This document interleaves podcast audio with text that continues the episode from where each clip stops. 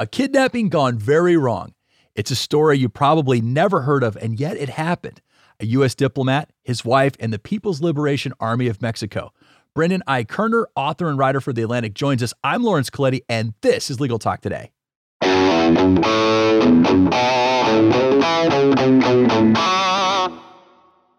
Welcome back, listeners. Thank you for being here with us. We have a true crime historical account for today's episode, one that takes us back in time several decades. But before we get to that, we need to thank our sponsor, Nota.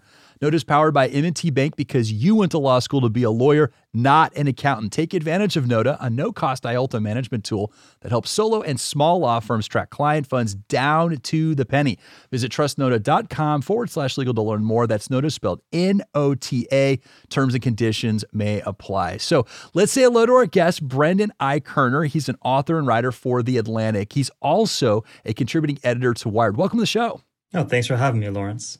Absolutely. You know, I um I really enjoyed your piece. So my my producer uh, Molly McDonough and I were researching topics, and I wanted to do something in the true crime genre. And I came across your piece in the Atlantic. I really enjoyed it. It was uh, really well written. It's titled "A Kidnapping Gone Very Wrong," and uh, you know I thought you did a masterful job at pulling in different timelines, and uh, you didn't give away too much of the plot. Everything sort of crystallized at the right time. So I want to give you compliments on your writing style. I think it was uh, masterfully done, and uh, it was a beautiful piece too. There's these wonderful illustrations by Leonardo Santamaria, and they really took me back in time. You know, this happened decades ago, and the pictures, the faces, you know, the vehicles featured in there really kind of took me back to a different place. And so I want to talk about the story and uh, just kind of a little setup here. And so this story that you wrote about, it's true. It's a true story. It involves a kidnapped diplomat. Uh, there's some involvement with President Nixon, Henry Kissinger. There's a cameo appearance with John McCain, and the Hanoi Hilton plays a bit of a role here. There's a hijacking, there's a border crossing, there's a ransom. So it's got a lot of everything. So before we get to the first question, I want to take the audience back in time here, Brendan.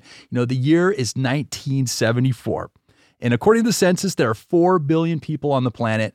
President Nixon, he's in the White House and he's currently occupied uh, with this Watergate scandal. The Vietnam War, it's winding down and the golden age of skyjacking is coming to an end while a new era in high profile kidnapping seems to be on the rise. The hippie generation is giving way to disco. The F 16 fighter jet makes its first flight while the Brady Bunch airs their last episode. America's turning a page, and that's where we pick up your story in the March of 1974. So your your story takes place. There's a uh, junior diplomat at the American consulate serving his country in Mexico, serving the United States.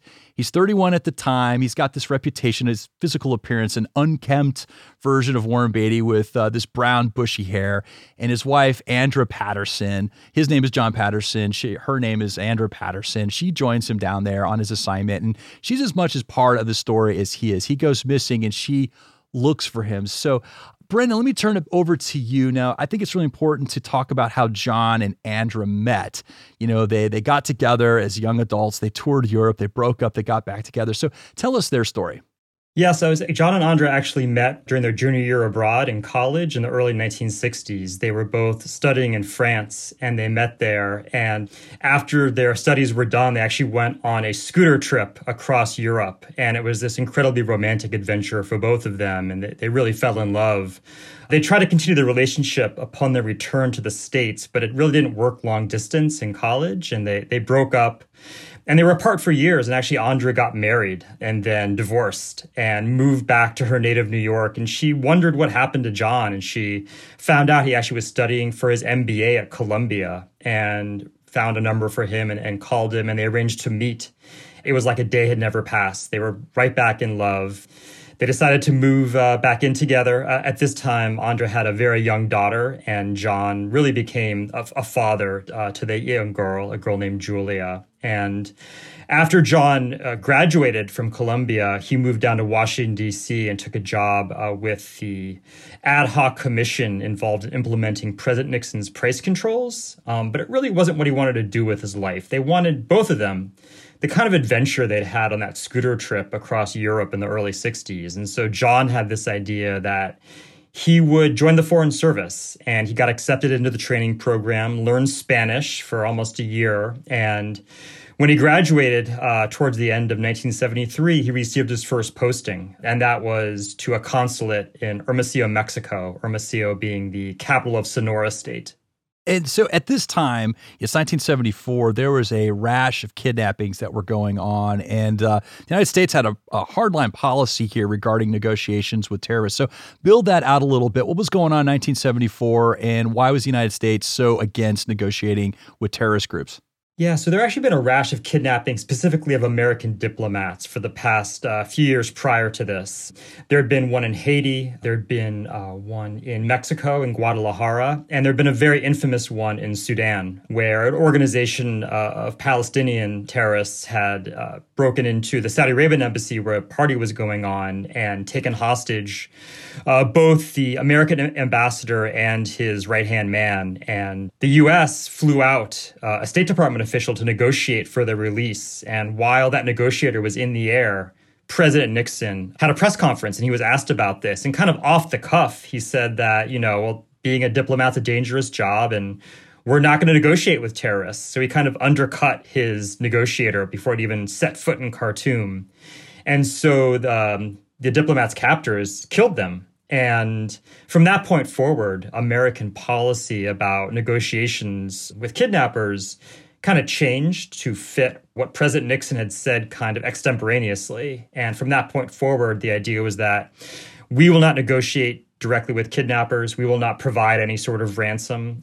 The real only allocation made in these circumstances would be that, you know, if the family of the victim wanted to gather ransom and pay for it privately, then the US government wouldn't really stand in their way, at, at least not overtly. Um, but the government itself would, would not talk to uh, kidnappers.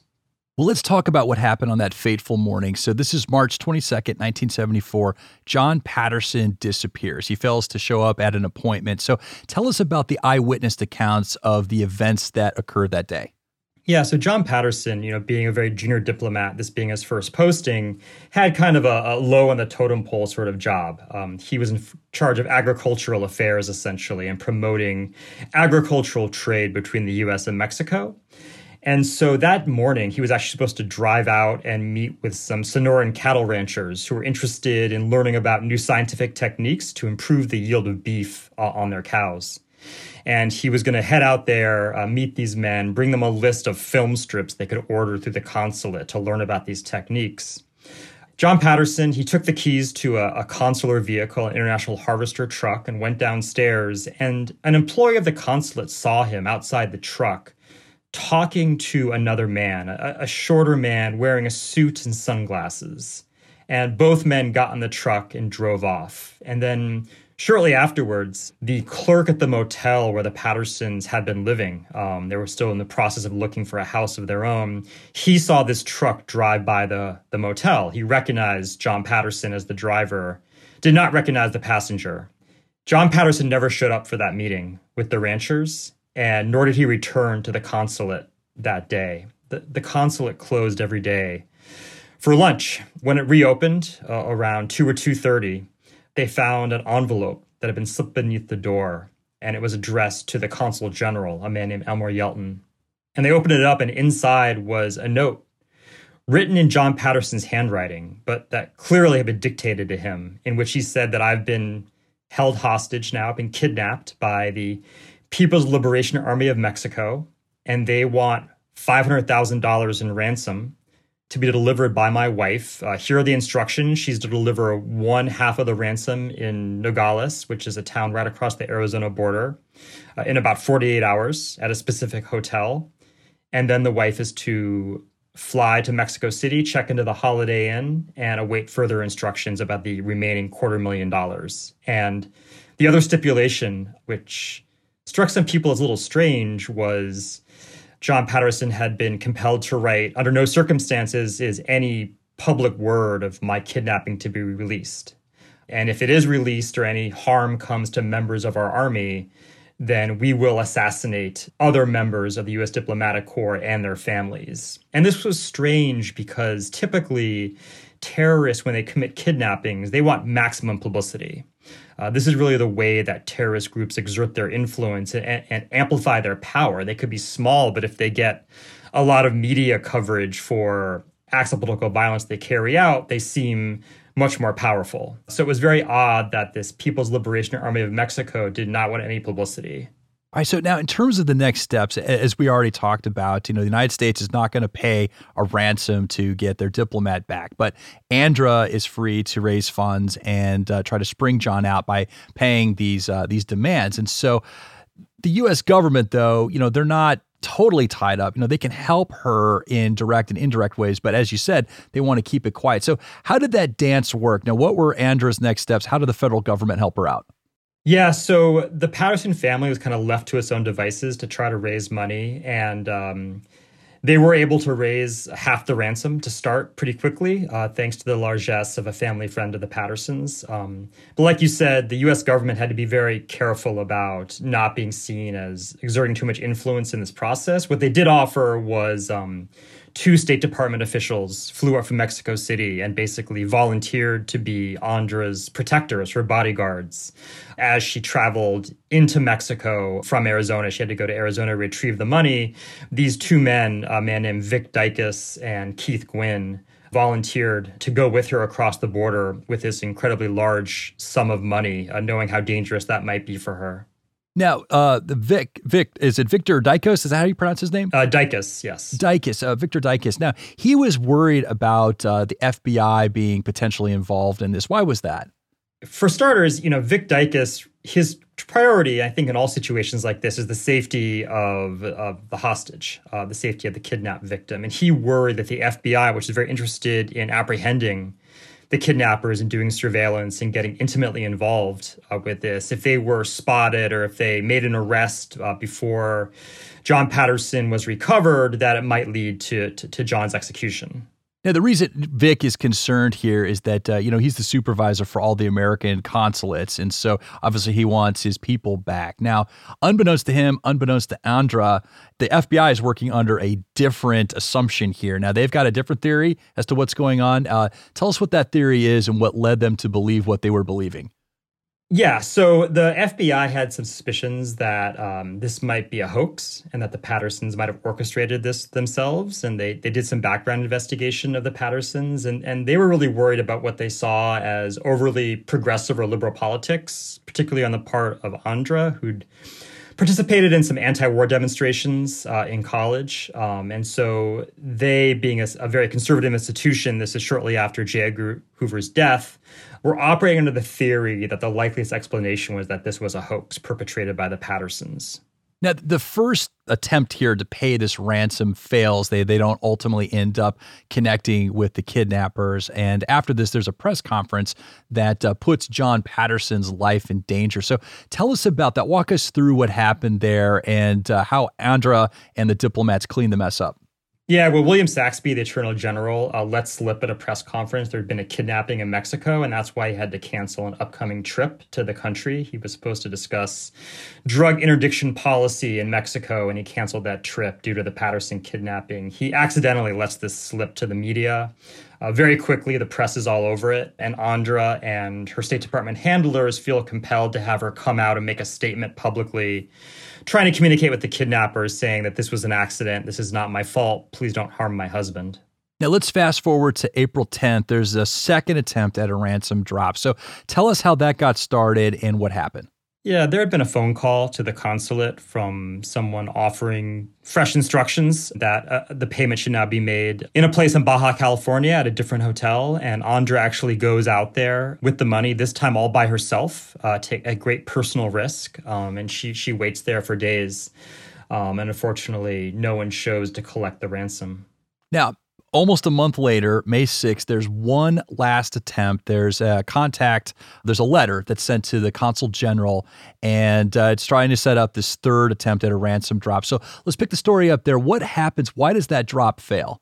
Uh, it's really due to the, the slowness of the postal service. The the letter when it arrives in Hermosillo proposes another ransom drop, but it had taken several days to get. It was postmarked in San Diego, and it had taken several days to get to Hermosillo, and it proposed a date three days in the past for the ransom drop to occur. So um, that chance was already gone.